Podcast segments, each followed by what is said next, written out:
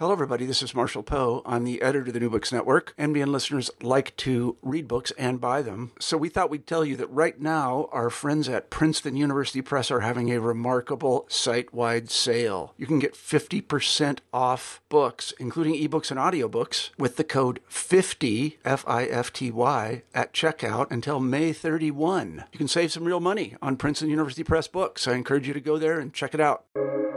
Welcome to the New Books Network.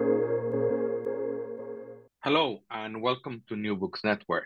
I'm Bernardo Batiz-Lazo, and today we have Professor um, Niall MacKenzie from Adam Smith Business School and Professor Andrew Perchard, who has a double appointment in Norway and New Zealand. They are talking about their edited book called Varieties of Capitalism Over Time, published by Routledge and in which they discuss a number of issues as to how different or how we can understand different forms of capitalism and different forms through which business and government interact over time. Niall MacKenzie is, uh, as I said, at the Adam Smith Business School the University of Glasgow. He previously worked at the University of Cambridge, Wales, and Strathclyde, and has had a number of large uh, research projects. Um, he's currently the editor in chief of Business History. Andrew Perchard is currently um, with dual appointments, as I said, and used to work at the University of Northumbria, University of Wolverhampton, University of Strathclyde.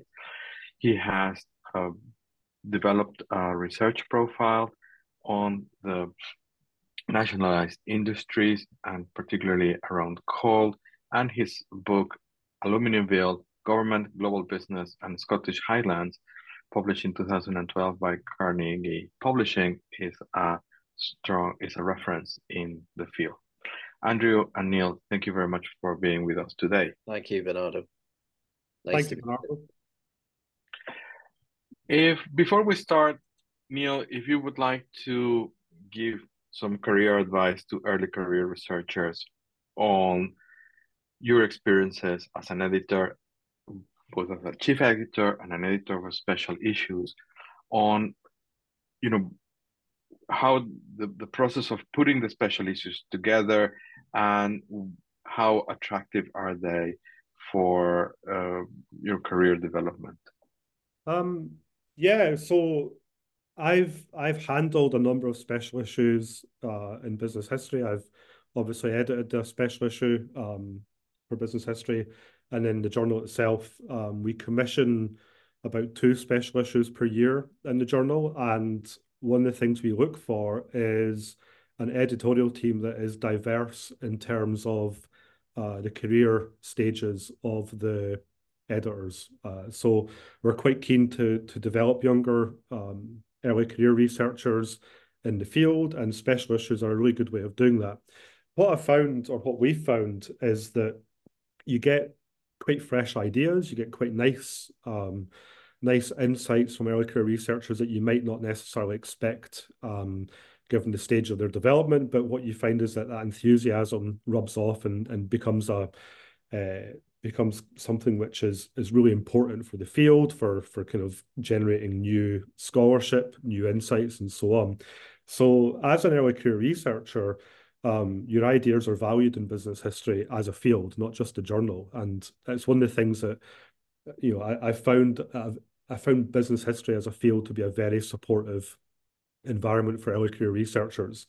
Uh, special issues are are quite fun. Um, you get to do things you might not necessarily be able to do in more general um, approaches to, to journals. You get to push the envelope a wee bit and you get to do work that is often quite challenging. Um, and that's really the kind of purpose of the special issues is that we know there's a gap in the area. We know that we don't have much necessarily to go on what is it you what is it you're going to do what is it you're going to say and how are you going to go and do this and you can do this in different ways that you might not otherwise be able to do that being said it's not something you should undertake um, with your eyes closed in terms of the amount of work and effort it takes for it because uh, it, it, can be quite challenging. It can be quite a lot of work. It's more than you often realize or anticipate.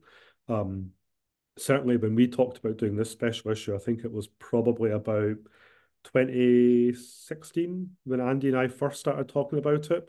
It was a couple of years before we were able to get it into sort of good enough shape where we could host a paper development workshop.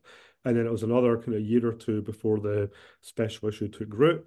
And then, of course, the special issue has since developed from then into this edited collection, which we're talking about today. So it is uh, it's an experience which is is very very useful as an early career researcher because what it does is it gives you sight of how things work uh, in the journal publishing field.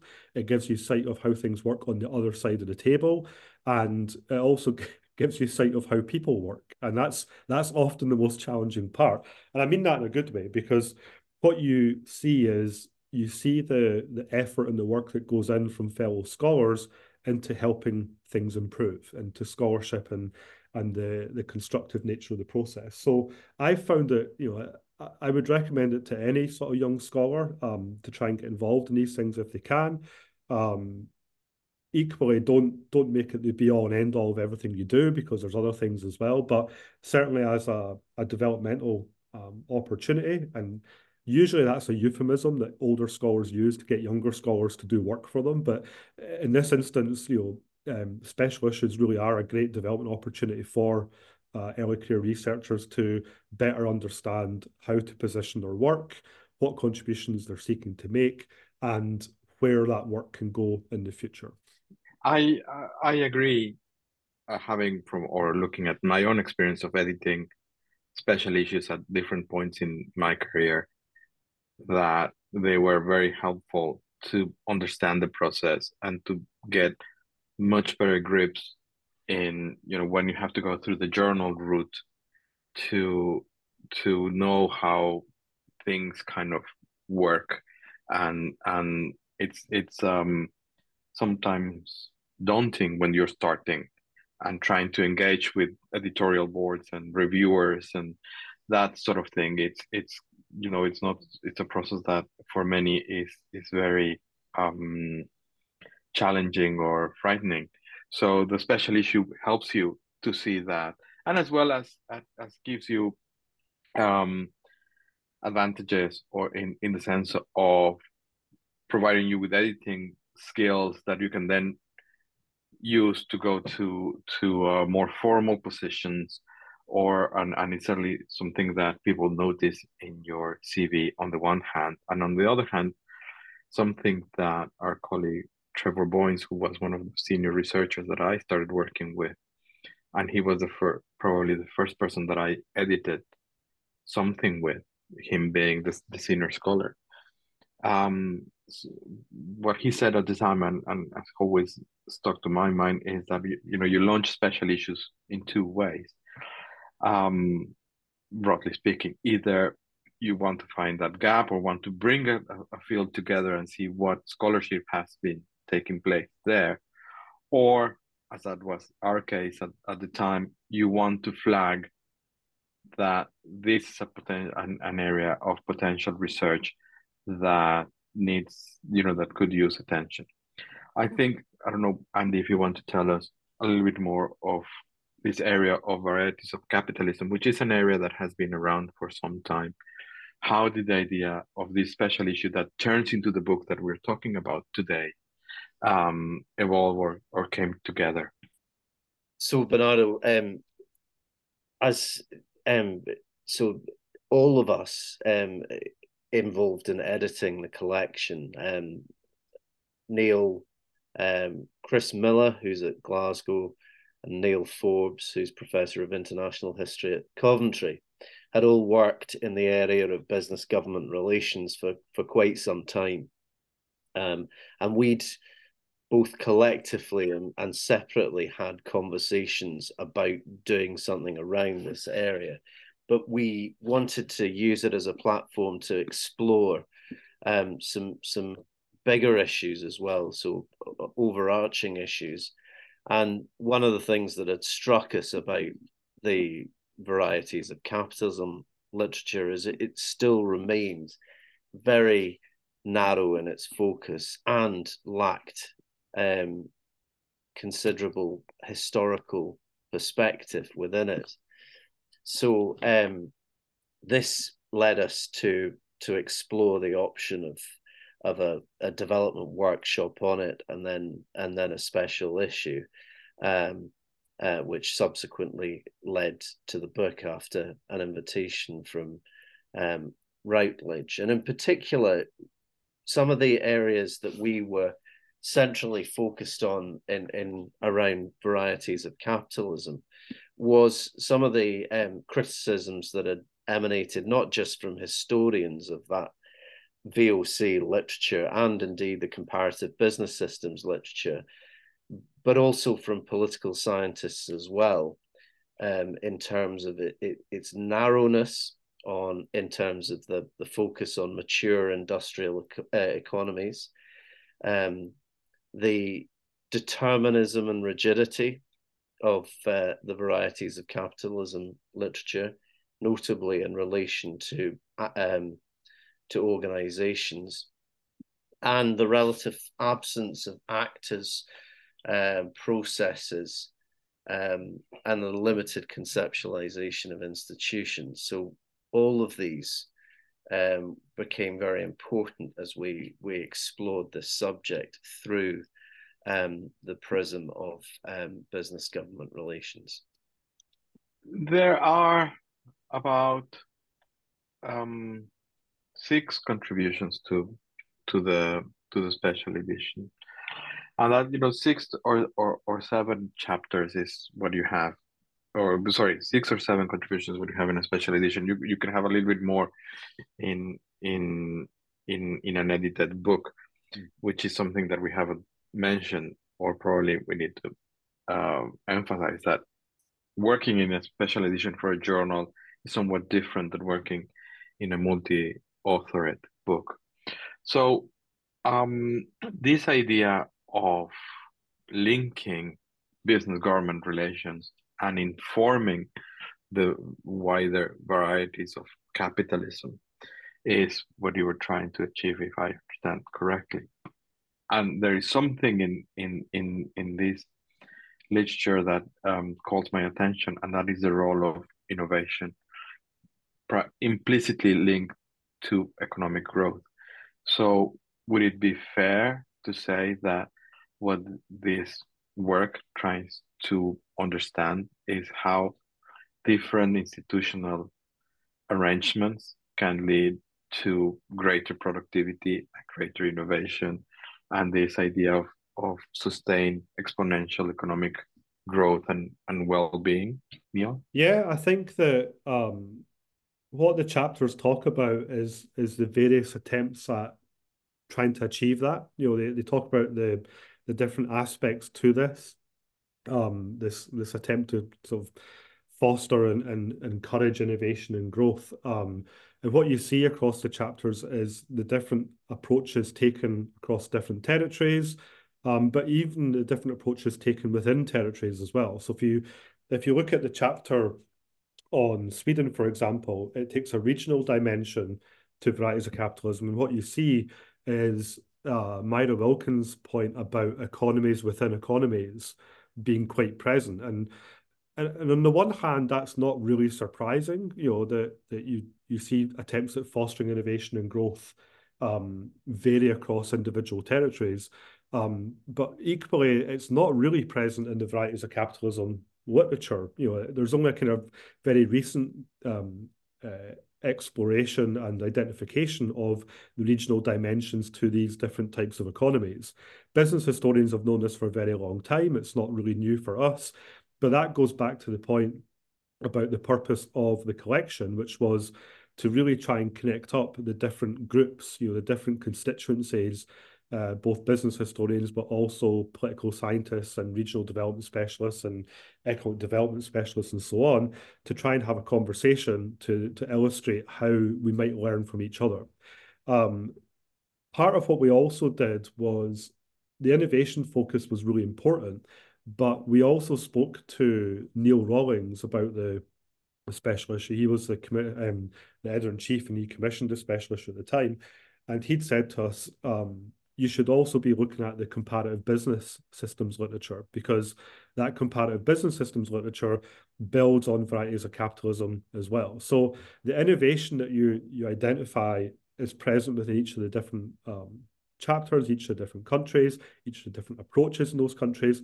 But there's also innovation in terms of how we think about these things. So innovation isn't just something that other people do, it's something that academics do as well. And the comparative business systems approach was one that we thought was quite useful to identify as being a contributory uh, analysis that's present as well within the, the different chapters. Would there be something that you want to add to this, Andrew, or shall we go and have a run at the different chapters in the book?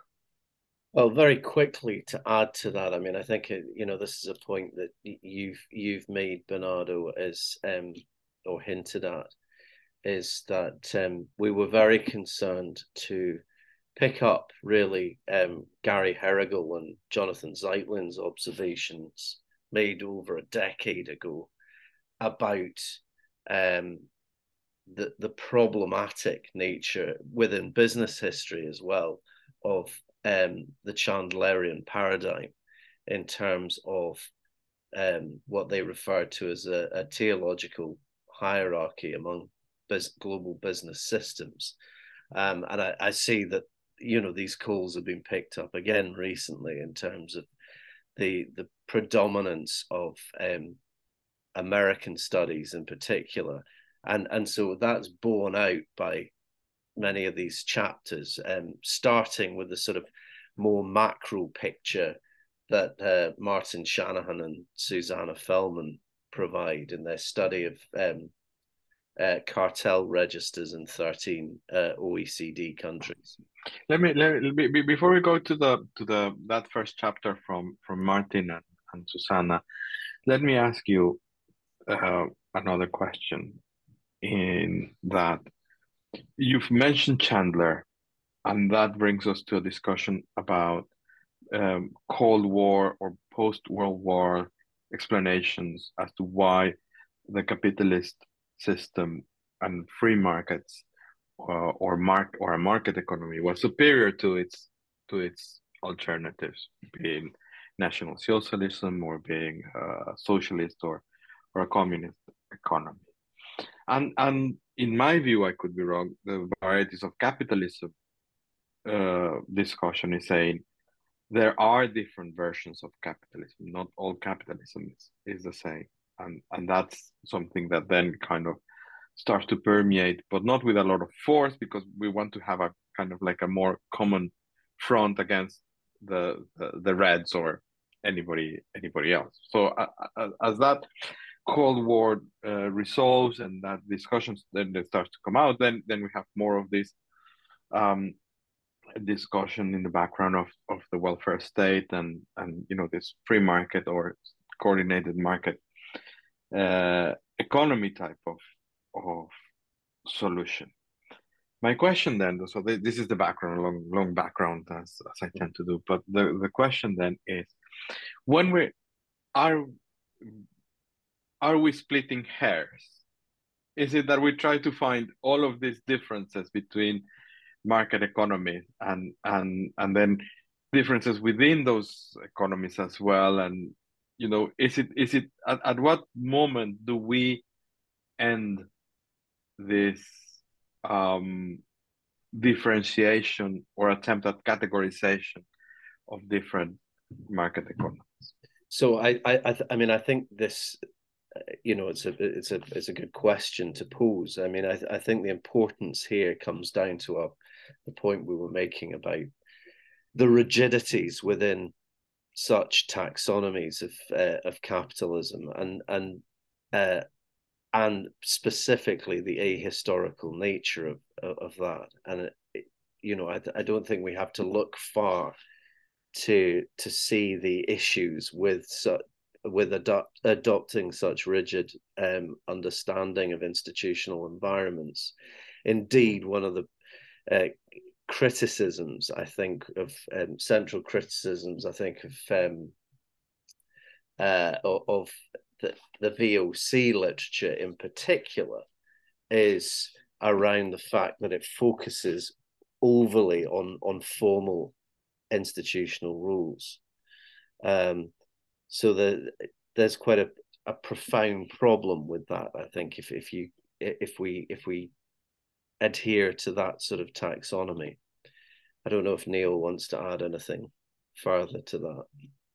I, I agree. I think that the the rigidity was was the issue, and that was one of the challenges that we felt that we could resolve, not resolve, but we could address, partly by taking this business government lens, because with probably the exception of of maybe North Korea, every other um, country has business government relations at the heart of its um, economic activity and its industrial activity, and we're seeing that um, even even despite the different uh, economic systems in play and the political systems in play, we're seeing, for example, the emergence of uh, communist business history, where um, Patrick Fridenson and Phil Scranton are looking at communist uh, economies and they're looking at business activities in those communist economies. So we we know now probably a little bit more than we did, you know, 20, 30 years ago about this, uh, the historic nature of these different types of economies.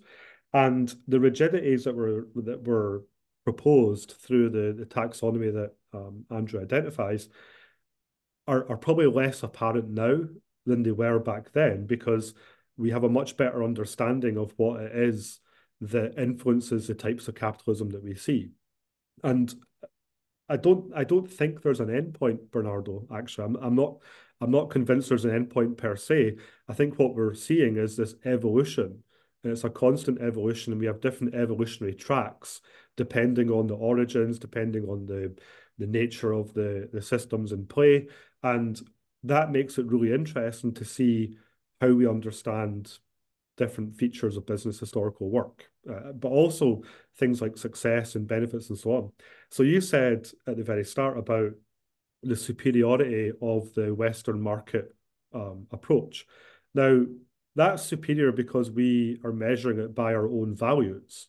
So, so if you talk to someone, Phil, who, who is a, a committed communist, they wouldn't say it was superior. They would say it was terrible because you have poverty and everything else, and uh, extractive policies for developing countries and so on.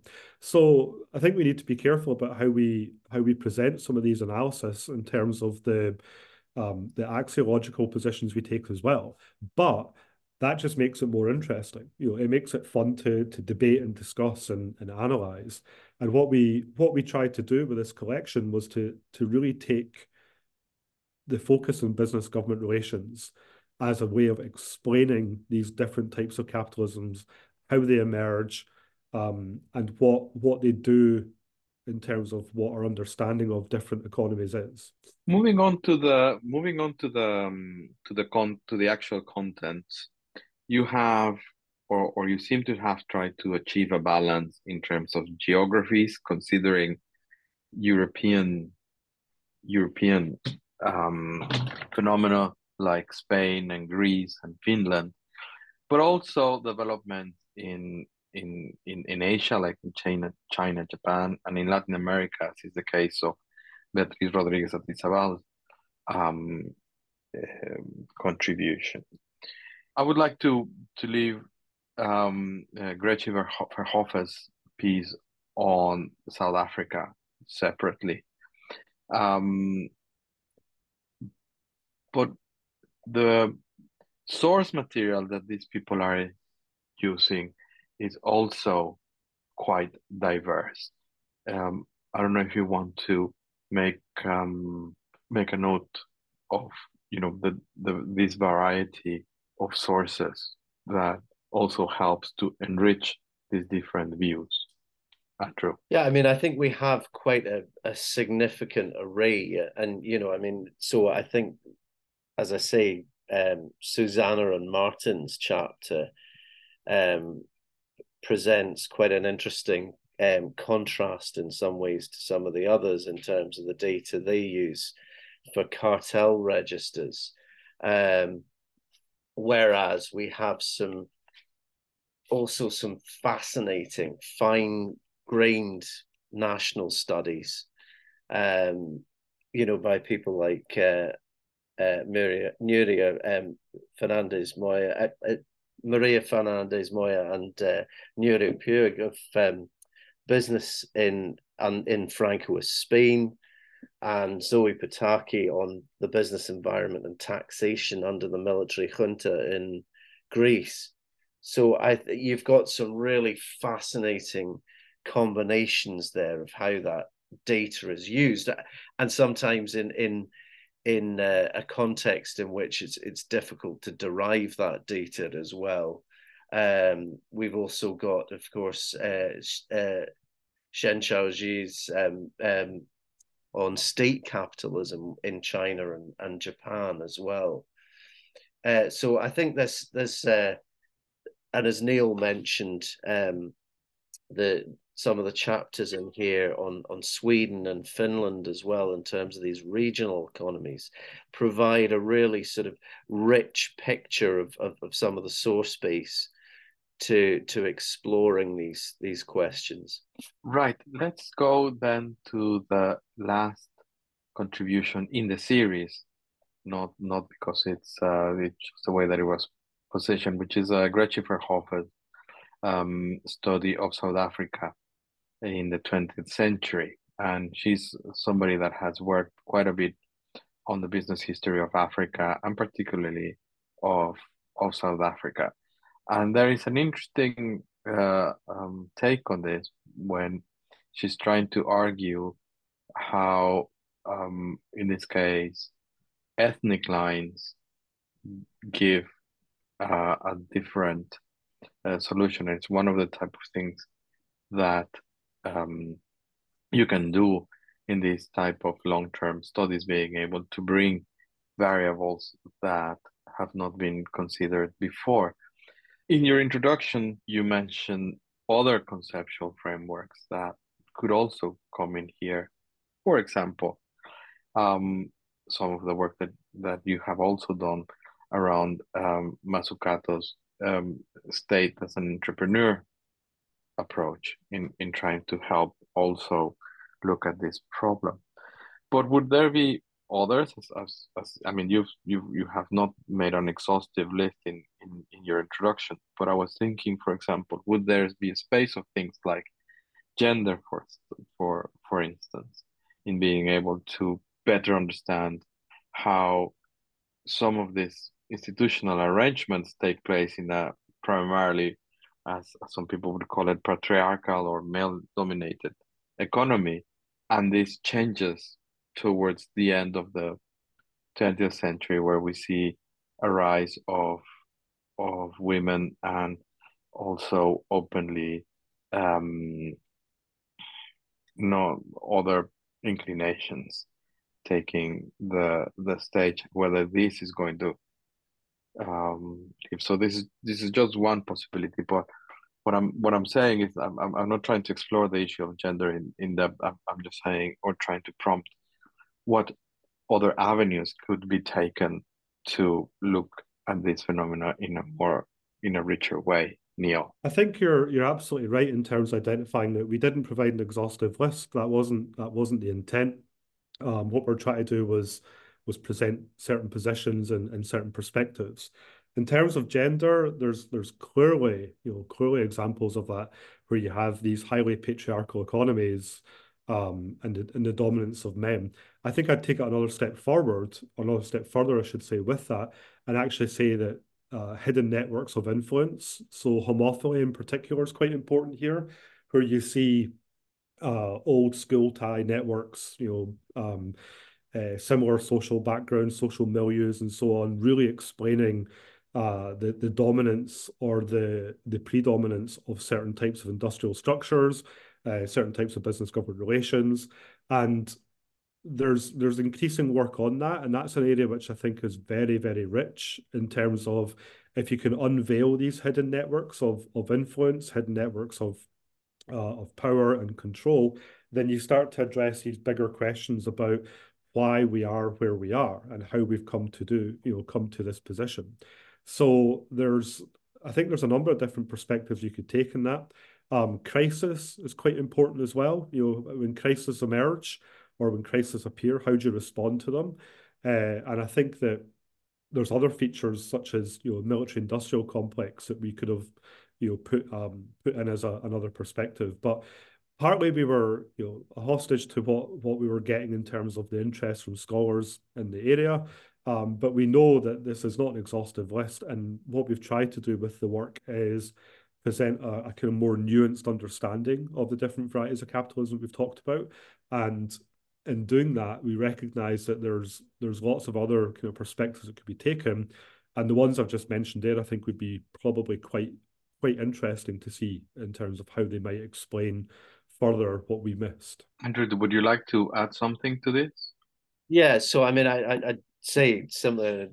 It's a very good, you know, very well expressed by by Niall there. I mean, I think the, um, you know, this we wanted this collection and the original special issue to be as much a, a jumping off point and to to spark further debates. And it, it's um, interesting when you, you you know you alighted on Grietjie Verhoef's chapter, and uh, of course that really points to one of the the the key features that we thought was was critical in terms of exploring this further, which is legacies of colonization and decolonization as well um, uh, alongside uh, other aspects of that. But I, I, you know, so I think it's really an opportunity to spark off uh, some more debates in this space. Great stuff. Well, you've as a you've produced a number of very interesting things as a as a research team. So my last question is, what are you working on now? Who do you want to answer that? One or the other. We're probably hoping for the similar answer. Well, we Andrew and I continue to collaborate on a number of different fronts. Um, we have a body of work on aluminium, um, which again explores uh, business government relations in different ways. Um, and we've also been working together on Scotch whisky, um, which again has a, a, business government dimension to it as well. And I mean, there's there's the, the work will never be done. You know, we know that work will never be complete. There's lots to do, but the business government dimension is one which I I think has a very long mileage. You know, there's there's an awful lot of work in that area still to be done. And what it what it does by looking at different industries, looking at different territories, geographies, um, characterizations, is it helps us better understand the world around us. Um, partly because business historians post Chandler have gotten much better at recognizing the role of government. Um, uh, Phil Scranton and Patrick Fridenson's book, Reimagining Business History, makes the comment that the state is always in, it's not just a bystander.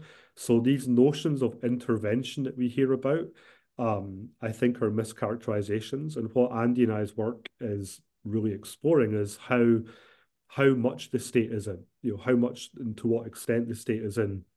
And it's not a bystander, it's not a a kind of referee that only intervenes when things don't go the way it wants it to. It's very much an active participant and an active uh, economic actor who not only sets the rules but participates in the game as well.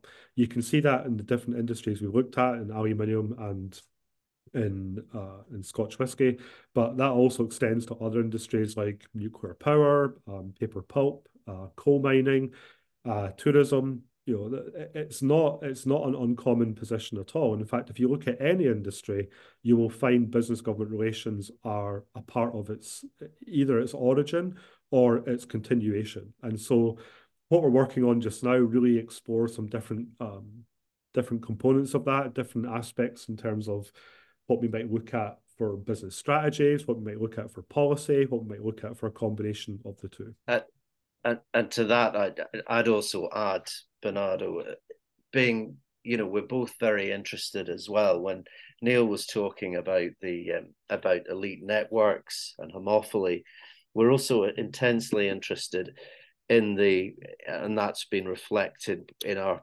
joint and individual bodies of work around the the moral and political views of business leaders as well, um, which is is critical in, in in some of this um, discussion here and, and the space that businesses can occupy in society. And I think there's, um, you know, there's, there's much scope in there for for for expanding the, the subject too. And and one of the things that we're we're also looking at in this area um, is around the the space occupied by both business and policymakers around globalization and and deglobalization as well.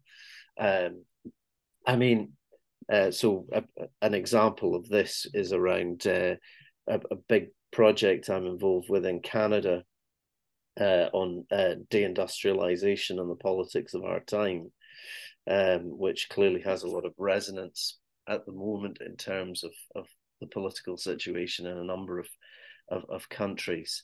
Um, so I think there's you know there's endless amounts of op- opportunity here to to explore some of these issues further. Andrew Perchard, Niall MacKenzie, thank you very much for being with us today in New Books Network, talking about your book Varieties of Capitalism Over Time. Thank you for those of us for those of you who have listened to us today.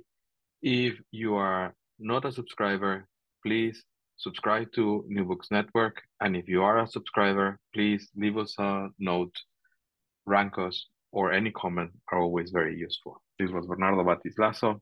Until next time.